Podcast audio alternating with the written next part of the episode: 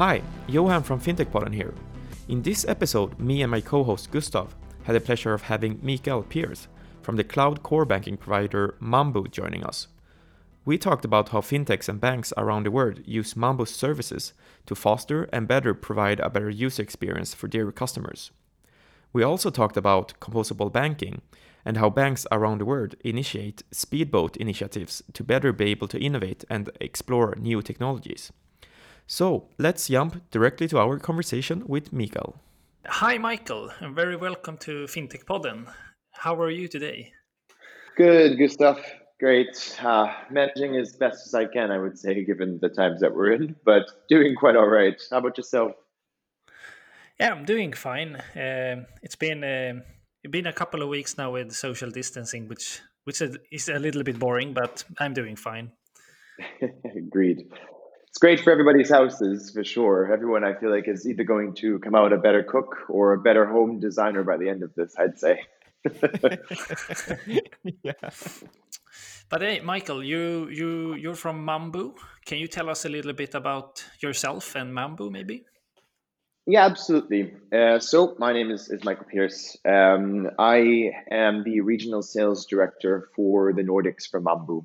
Um, but I've been very lucky to have been with Mambu um, from about four and a half years. So have really been a part of the journey from when we were um, a much smaller organization servicing a much smaller type of client to now um, one of the world's leading core banking engines, um, powering some of the most innovative um, financial propositions in banks across the world. Hmm. So it's been a very interesting, interesting four and a half years, a very fast-paced four and a half years for sure. So, Michael, what would you say is the elevator pitch for Mambu? Yeah. So um, with Mambu, essentially, uh, I know that it, maybe I'll just give it in relation to the to the Nordic market in particular, right? So overall, Mambu is the world's first cloud native API first SaaS core banking solution that is powering over 250 different innovative financial institutions across over 60 plus countries, essentially. Um, so Mambu essentially it's designed to empower three different pillars for banks. So essentially, um, it's one, it's to help banks launch products in a matter of days and not weeks or months. Two, it's designed so that um, banks and different financial propositions can enter new countries in a matter of months, essentially less than a month if done properly, as opposed to these 12 to 18 month timelines that are traditionally um, experienced throughout banks with expansion. And three, we take a very different and I would say rapid approach when it comes to transformation. So, helping banks begin their digital transformations and addressing some of the most common trends, such as open banking, um, automations, and, and, and so on and so forth. And you talk a lot about composable banking. Uh, how would you describe that term? we do. So composable banking is a term that we uh, we, we have introduced actually quite uh, about two years ago or so because we realized um, what composable banking is is not just actually an approach to technology; it's an entire philosophy that a bank should follow from beginning to end. So to put it very simply, uh, composable banking is an approach to the design and the delivery of financial services that are based on the rapid and flexible assembly of independent fit for purpose systems. So essentially, what composable banking does is it places banks back in the driver's seat in terms of when and how fast they want to move. Um, they have more control over their own costs and can actually allow themselves to have a much leaner way when they approach to architecture design but also when it comes to operational design as well, because you can now introduce the concepts of automations and not have to have um, slower lag times, for example, to deploy or, or so on and so forth. So overall, it's a principle that we believe is um, very tech focused, but also can overlay into operational and overall a philosophy for an entire organization. Is um, composable banking using um, microservices or? Uh... Yep. So on a, if if we focus more on the tech side, absolutely. So if you if we maybe talk a little bit about what composable banking means to a bank, right? Um, one, it's essentially if if you take a traditional approach of how banks have been constructed before, right? Uh, I always like to to actually make an analogy to a to a previous example um, that actually happened before in real life. So if you think about the the industrial revolution, right? Prior to the industrial revolution, um, or I would say actually probably the introduction of electricity into factories. Let's go back that far. Um, you see that uh, there was essentially a factory that was designed where there was one central column or shaft, if you will, of steam that would power all different aspects of the factory. So everything in the factory, every product line, depended on this one central column or shaft powering the rest of it. When you introduced electricity into the concept uh, or into a factory in general, what that allowed was that these different product lines and assembly lines were able to work independent of one another, meaning it wasn't heavily reliant on just this one thing that could break the entire factory. So, with composable banking, that is exactly a replication, if you will, of what happens when um, when factories were introduced to the concept of electricity. So now, if you look at banks, before it was about having one system fulfilling everything for the entire organization. Um, when that one system or any component that was very customized potentially went down, it meant that the whole bank potentially could be offline. With composable banking, it employs the concept of different systems that fulfill different aspects of an architecture. So, for example, onboarding is one aspect, scoring might be another aspect, um, decisioning, payments, very targeted areas of an architecture that are all fulfilling very specified services, and they are connected very loosely via an API layer um, through microservices, for example, and so on and so forth. So, therefore, these systems and solutions are interchangeable, meaning banks can become much more reactive to a market much faster, and also is less risk of an entire organization going down. If you even bring this to current events today, uh, in, in, a setting like with the with the uh, coronavirus situation, you're seeing now banks have gone into things like business continuity mode, Meaning, what if the actual staff in the bank was to get sick and not be able to operate, for example? With this approach of composable banking, you find that you no longer have that that severe severe of a risk that would be associated with a traditional approach when it comes to that. Hopefully that makes sense. It's a bit of a mouthful, but I think yeah, you got sort of uh, taking away a lot of dependencies. Yes, to put it very simply.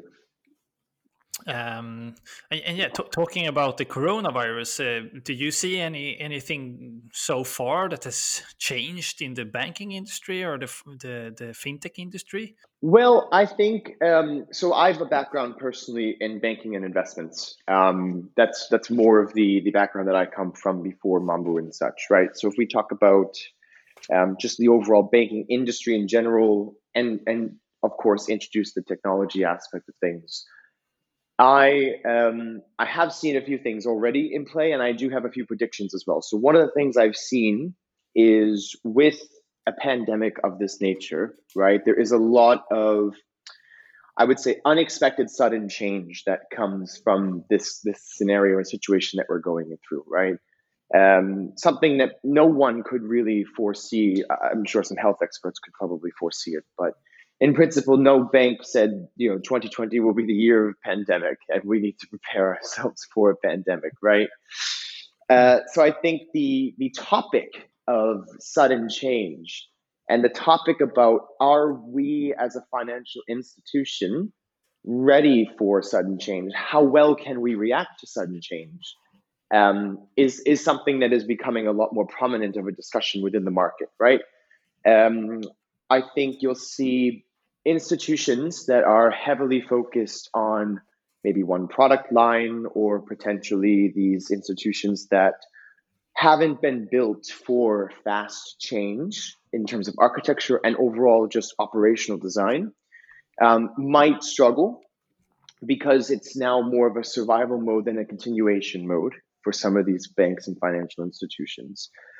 But if we look towards the future, and if we look towards where um, I think the the what this will result in for everyone, um, I think we have to look at what the customer is demanding. And I think the institutions or the banks that are able to still meet customer demands even during a situation like today will be the ones that ultimately survive and come out stronger than before. So I think there's a bit of a, a silver lining, if you will, in this that it's forcing the financial institution and the banking industry to realize that um, being built for change and being built for fast change um, is an important factor to be able to have future survival in today's economy. Mm. So, sort of like a fast forwarding uh, digitalization and, and so on. Agreed. But can we talk talk a little bit about uh, what what kind of customers do you have today, um, and where are they in the world? So we um, Mambu right now has over about 260 different financial institutions that we uh, support and power globally. Right.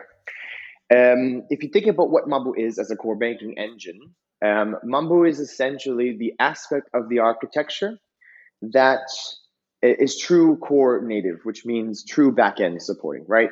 And the way that our platform has been built is that um, institutions that maybe still want to run themselves like a tech company that still want to have other solutions plugged into ours can do so.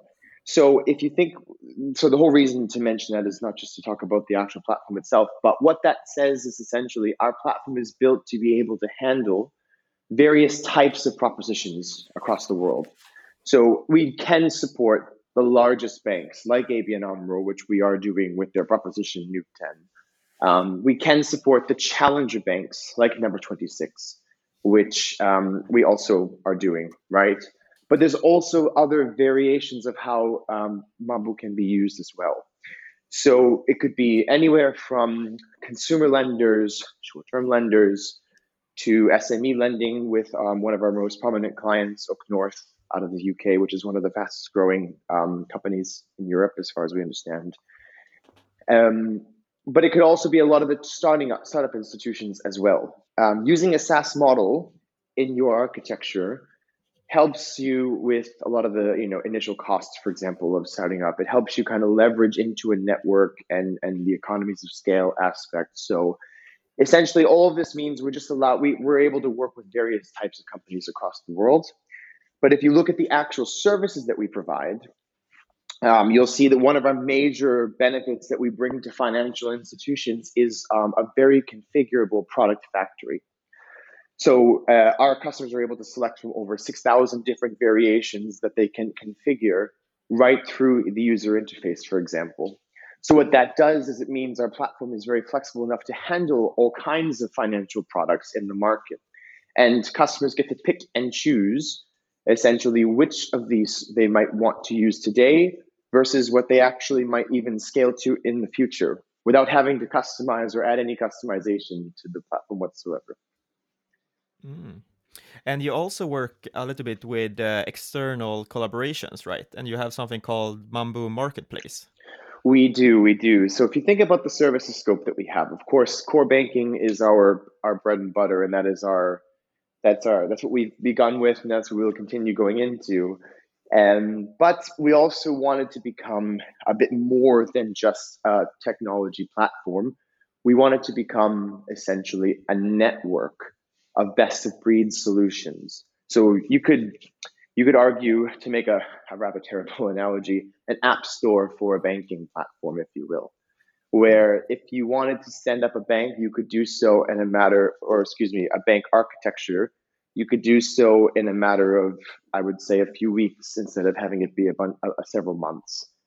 Um, so what that means is that the marketplace we've cons- we, we have is a network of various solutions that are best of breed for various markets across the world where you can choose a credit scoring solution, for example, in one part of, of, of Europe. And if your proposition all of a sudden wants to scale to, I don't know, the US, for example, or to, um, to the APAC region, uh, we have local presences in all of these areas. And so you're not only just getting technology, but you're also saving yourself a lot of time with R&D in terms of having to find the best of breed solutions in that area because we're also when you subscribe to Mambu, you subscribe to a marketplace of leading vendors and ideas and solutions across the board.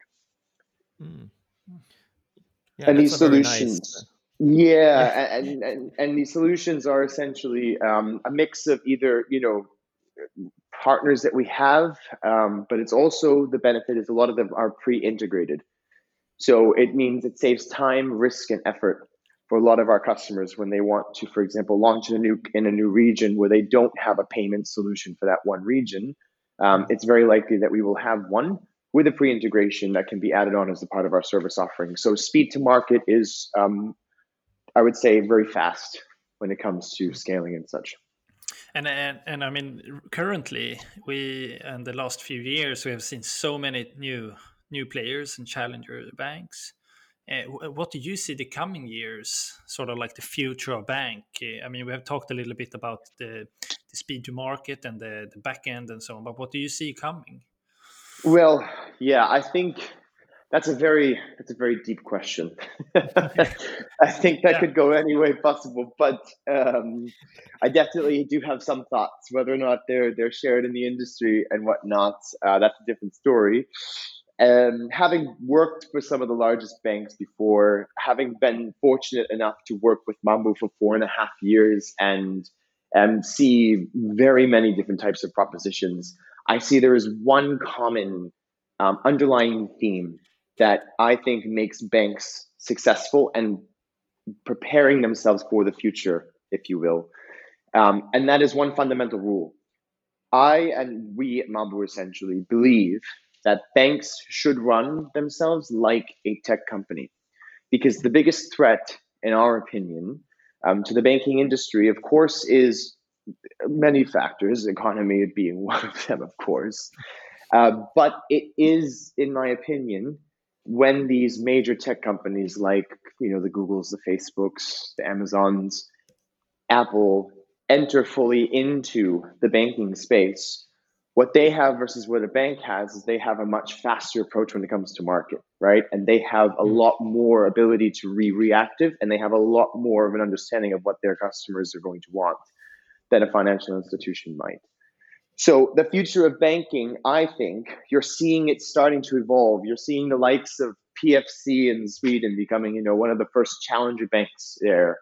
You're seeing um, lots of other propositions popping up where they're starting to take a tech centric approach when it comes to um, how banking should be run and truly making themselves tailored to what their customers need. And I think um, the future of banking, that's that's kind of where we're heading. I think in that, if you want my personal opinion, not sure how many other people might agree, but but that's personally uh, that that's that's my thoughts on that. But if we look a bit uh, specific for the Nordic region, do you have any special thoughts about uh, this uh, region of the world? Well, I absolutely do. Um, I think that there's a couple of things about the Nordics that I think make.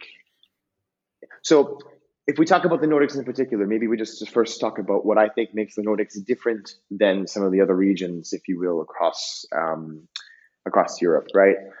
My experience working with the Nordic banks is um, it's a lot more I would say there is a lot more desire for innovation. You can see the the open the mindedness, the creativity that's starting to come from some of the financial institutions across the Nordics. You can see some of the people in these banking institutions that I've been lucky enough to meet um, have these amazing, uh, inspiring ideas that are really focusing on kind of that future of banking approach that I just mentioned. So that that is also that's one of the major I'd say benefits to the Nordic market and being ready for this kind of change. Um, however, I think one of the best things that you see about the Nordic market in general is the collaboration and the partnership aspect, right? I think when you see the future of how the Nordic banking market will be, obviously there's the the concept of a cashless society that will be coming up right? And there's also going to be a lot more on um, i think new entrants that will start to enter into the nordic market that maybe traditionally weren't there before because the market is of course a very it's, it's growing in terms of innovation in my opinion. Um, i think the collaboration and partnership approach is going to be a very unique way of how the nordic market will evolve if you think about how banks um, sometimes see new entrants and they see sometimes new um, fintech propositions, for example, some tend to try and snuff out the competition by doing various you know activities. What I'm seeing in the Nordics and how I think the Nordics are taking the approach when it comes to fintechs is there is maybe a desire to partner more with fintechs and to become um, supporting each other as opposed to becoming a bit more against. At least that that's my personal opinion. And then I'd say, of course, just the last thing when it comes to the future of the Nordic market. I think the the whole cashless society aspect, especially in Sweden, um, that has piqued interest, especially with uh, we tie it back again to coronavirus. I think that's a very unique thing that's across most of Europe is very inspired to see happening from the Nordic market, in my opinion. Yeah, uh, I, I, guess that the the whole cashless society will have a in the whole world might have a bounce or sort of fast forwarding now due to the yeah to the corona uh, virus. Certainly believe so as well, and I and I think that if we you know we we've, we've been focusing so much on the the the major banks, right? I think it's interesting to also see some of the other fintechs and where the fintechs are stepping into now as well. I think um, one of the future trends also with the Nordic markets that that's kind of been on my mind is what we could like these new second generation fintechs. So I think you're seeing now a lot of bank executives or executives from tr- successful um, fintechs that have become almost unicorn status or unicorn status maybe leave and start newer fintechs, right? So lots of lessons learned from previous experiences to tailor a much more or better successful proposition for a future fintech. So I think you're seeing now the first wave of fintech entrants kind of moving into now second generation, if you will. And what is your view on this? With when when it comes to the really large players, uh, many of them have started like side projects when they um, uh, put in new technology and so on. But the regular technology stack is quite old sometimes. Do you see a move where they dare to also move their traditional core banking uh, solutions to the cloud, or will they focus on these side projects and build them out instead? So that's also a very good question. I think um, so. Ultimately, I think so. What is the purpose of a sidecar? Well, we, we call them we call them sidecar or speedboat initiatives or side project, right? If you look at SEB with the SEBX proposition or something similar to that mm, nature, mm-hmm. right? Um, why do banks do that? Is what we have to think about, right? Banks again, at least I could be not correct in this saying, but this is at least my understanding from, from the market. Um, when you want to move into digitalization or automation or cloud based or employ the concept of even composable banking or any form of new architecture, it's, it, it's not only just a technical decision, but you also have to have the right principles, procedures, and messaging in an organization to be able to overcome those hurdles to do so. It's it you know, for example, is compliance in a bank able to accept a cloud proposition for the entire core? Is that enough? Is it too much risk for a risk officer to to allow? Um, is there really, a, you know, even sometimes the people in the institutions are they even motivated enough to actually make this big of a change, right? it's so much more than just a tech decision. It's a, it's an entire fundamental decision from an organization.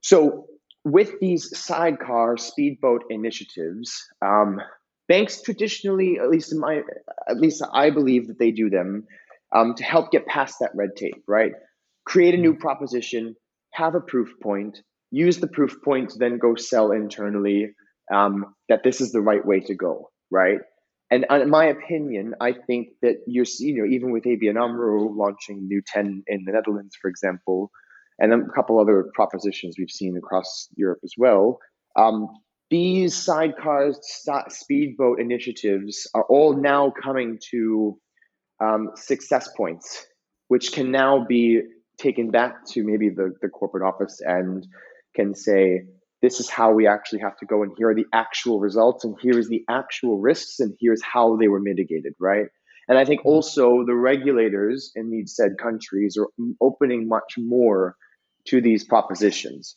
so I believe that the speedboat initiatives are the first step into the full digital transformation. I don't think digital transformation should be take everything from one architecture and then the next day move that everything to a new architecture. I think that just poses too much risk.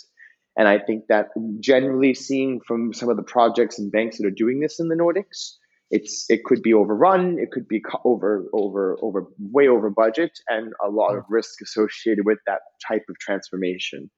With the composable banking approach, or just with the sidecar approach in general, um, it allows banks to slowly chisel away at transformation.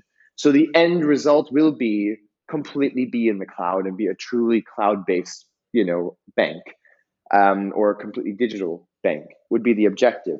But how to get there is to first pick one product line, next another product line, maybe now another whole division, and then from that division, slowly over the course of several years, the banks then can choose how fast they want to go, take on the risk that they feel they're willing to take on, and of course, spend the money that they have in budget. And that could just depend on economic times and just how things are going overall. Yeah, really interesting. Yeah. Glad I could uh, glad I could share some thoughts. Do you want to talk uh, more specific regarding the clients you have in the Nordics, like PFC, for example? Um, in the Nordics right now, where if we talk about the Mambu Nordic story, um, the Nordics for us, we realized the Nordics was an opportunity essentially back in, I would think it was 2017, um, with one of we well, yeah, around that time frame was when we started to realize there's a lot of there's a lot of opportunities and interests coming out of the Nordic market from various propositions, right? Most of those propositions from then to now were these challenger institutions, these really innovative, creative um, ideas. Uh, a lot of, I would say, people that are, you know, brave hearts in a way that are actually wanting to take risks, try new things. And you can see some of them from some of the reference clients that we have, like Nordiska, um, PFC, of course, um, for Optum, if I could name a few, Folk Finance as well, just to name a few of them. Um, and I think what, what these companies have done for Mambu, which we are very grateful for, is they've helped us prove a theory and a philosophy that is now grasping hold um, from some of the larger financial institutions in the Nordics. So, as with any journey into any new territory or market, especially a Nordic market, which is a very collaborative, kind of inward looking market amongst the four countries, it's a really um, exciting to now finally be engaged with some of the major um, financial institutions across the across the pan Nordic market, if you will. A lot of them cannot be named at the stage because we're still in that journey of um, solidifying relationships and such. But I think over the next six months to twelve months, um, some very impressive names that you are that are very much leaders of the financial industry. Um, you'll be seeing running on Mambu. So that's just a little bit about what you uh, what's to come, I guess. Yeah, that will cool. be exciting to follow. Yeah, yeah. definitely. We keep sure. our eyes open. Absolutely, absolutely. Uh, so times fly when you have fun, but uh, before we round up, or when you're uh, isolated in your house, for sure. but uh, if our listeners want to know more about your product, service offerings, or get in touch with you, where can they find that type of information? Yeah, absolutely. So you could just go to mambu.com and they'll direct you to um, contact either my team um, or contact one of our members on our team to get more information. I should also mention that one of the things about Mambu that most of our prospects and customers, and even just anyone that interacts with us, enjoys is the fact that we're a very transparent company. Uh, you can find all of our APIs publicly online. So api.mambu.com will give you insight there. Uh, you could go to just the regular mambu.com webpage and it will show you a lot of use cases, examples of projects that we've done. Um, you can find actual key benefits that companies have received, some of our key reference clients to help you understand some of these things I've mentioned today. Um, and even so far as to see the level of functionality that we can support by support.mambu.com. So there's lots of tools available online but if you'd like to get in contact with myself, uh, there's a contact form directly on the website, or of course, you can just email me at michael.pierce at mambu.com. I guess uh, the only thing that uh, uh, is missing is a uh, goodbye and the ending of the formal Great. formal ending of the recording. Thank you, John. Thank you, Gustav. It was a pleasure, really. Thanks again. Thank you. You too. Enjoy the rest of your your social distancing. you will. Yeah, you too. Take care. Yeah. Stay Thank safe. You. Take care.